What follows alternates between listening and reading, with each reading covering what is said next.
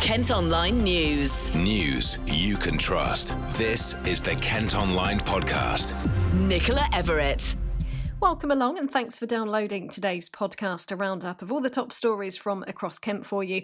And first up, a professor from the county says England should follow Wales in having another national lockdown if we're to get to grips with coronavirus cases. Now, we told you yesterday how people living in Wales will be banned from socialising for just over two weeks from Friday. Well, Professor Martin Michaelis from the University of Kent has been speaking to Ish for the Kent Online podcast in the end, it's always the question how many people we accept as a society to die from this, or to which extent we want to protect ourselves as a society. And, and obviously, there are many different opinions on that. But if the priority is to save lives that would have been lost to COVID 19, yes, this is the right thing to do. And we keep hearing, obviously, there is this unfortunate and, and delicate balance between trying to do that uh, but also trying to protect businesses and jobs and the economy.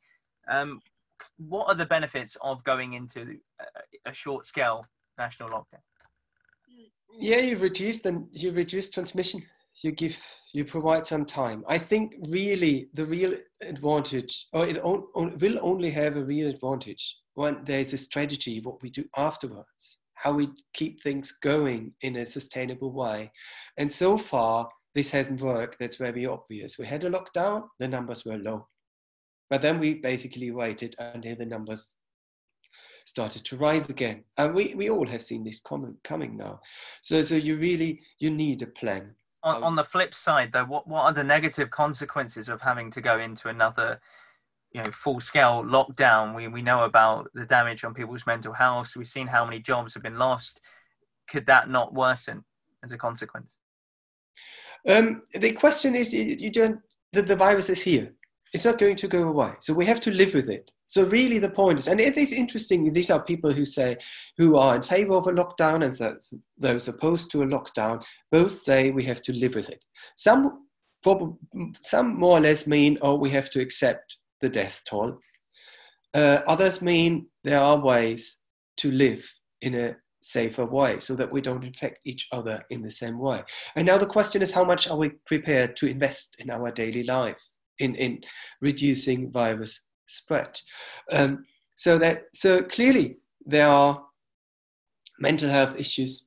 There are new numbers I've just seen uh, that show that more people also die from non-COVID uh, uh, causes uh, because of the lockdown. Of course, if somebody's cancer is diagnosed later because there's no service because COVID 19, um, this can have dramatic consequences. Yeah, if people lose their livelihoods, their jobs, that's terrible. But in the end, the question is if we don't have a lockdown, if we let this virus spread, whether this would cause actually fewer problems. And I, am not convinced of that. You, you just we have already seen 40,000 deaths. Yeah, we will see hundreds of thousands of deaths if we don't tackle the virus, if we don't do these things. And obviously, people won't behave as normal. All these ideas that economy will be, still be thriving uh, uh, depend on that people still come to work, that they're not sick, that they still come to work.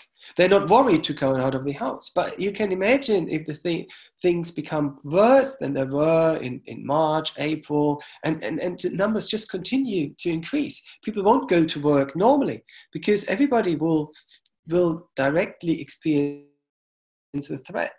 So, so I think we shouldn't panic but we also shouldn't take it lightly. Data today from the Office for National Statistics shows a sharp rise in the number of weekly coronavirus deaths in England and Wales. It's up to its highest level since early July, with 438 recorded in the first week of October. Well, staying with COVID news, and 33 more students have tested positive at the University of Kent and Canterbury Christ Church. Those figures for the past week are more than four times higher than the previous seven days but a spokesperson says the numbers are still comparatively low. Meantime, almost 100 pupils and staff at a school in Dartford are having to isolate after four confirmed cases of coronavirus there. Two pupils and two members of staff have tested positive at Wentworth Primary. Years 2, 3, and 5 children have been told to stay at home. And four members of staff at an Aldi food distribution centre on Sheppey have also contracted the virus. 12 other workers at the site in Neats Court in Queenborough have told to isolate. Supermarket bosses say the entire site's been thoroughly cleaned and they have measures in place to make sure everyone is safe. Kent Online News. A man who tried to smuggle asylum seekers into the UK via Kent in the cab of his lorry has been jailed for two years. Border Force officers stopped the Romanian national's vehicle at Dover's Eastern Docks last month and found three people from Albania inside. The 26 year old admitted assisting unlawful immigration into the UK. A diver has been taken to hospital following an incident at a water sports centre in Kent, the third case of its kind in as many months. Emergency crews were called to what's known as the Blue Lake at Horling over the weekend. The site has recently opened as a scuba diving centre. Now, it's claimed that some businesses in Kent might be forced to close if the UK can't agree a trade deal with the EU. Talks you might have heard have actually stalled with just 73 days to go until the Brexit transition period ends in January. Karen Constantine is a Labour county councillor for Thanet and has been on KMTV. She feels voters have been lied to about an oven ready agreement. We were told that the Europeans would want to deal with us and, you know, and, and we were the ace in the game, as it were. And we were promised some sunlit uplands, and that just hasn't materialised. But I'll tell you what's happening. I'm seeing on my local high street in Ramsgate, all the shops, all the shops are closing down. People don't have any money to spend, and the large organisations, the large companies can't afford to keep those places open. She's worried the value of the pound will keep falling, making goods more expensive. We're being asked what we think about plans to build 200 homes and a new secondary school on the site of a former quarry in Medway. Developers also want to convert a 14th century barn off Parsonage Lane in Frindsbury into a wedding venue. Some residents are concerned it could cause traffic congestion and noise. An online consultation is underway. Get Rain macs and wellies at the ready. A weather warning's been issued for heavy rain in Kent because of Storm Barbara. A yellow alert's due to come into force from 3 tomorrow morning and will last until 2 in the afternoon. We're told it could mean some travel disruption and maybe even possible flooding. And there might be restrictions at the moment, but new figures show a big rise in the number of people going into Canterbury Cathedral. It was the 11th most visited paid for attraction in England last year. More than 1.2 million people went there, an increase of almost 350,000 compared to 2018. The Tower of London came top of the list by visitors. Visit England. Kent Online Sport. Footage has emerged showing a group of football players fighting after a match involving a Kent club. The Southern Counties East Football League are investigating an altercation in a car park after Sheppey United's win at Corinthian on Saturday. It's understood a row also broke out at the club's bar before the game. You can see video at kentonline.co.uk. Staying with football, and Gillingham will be hoping to bounce back from a disappointing defeat at the weekend when they host Portsmouth later.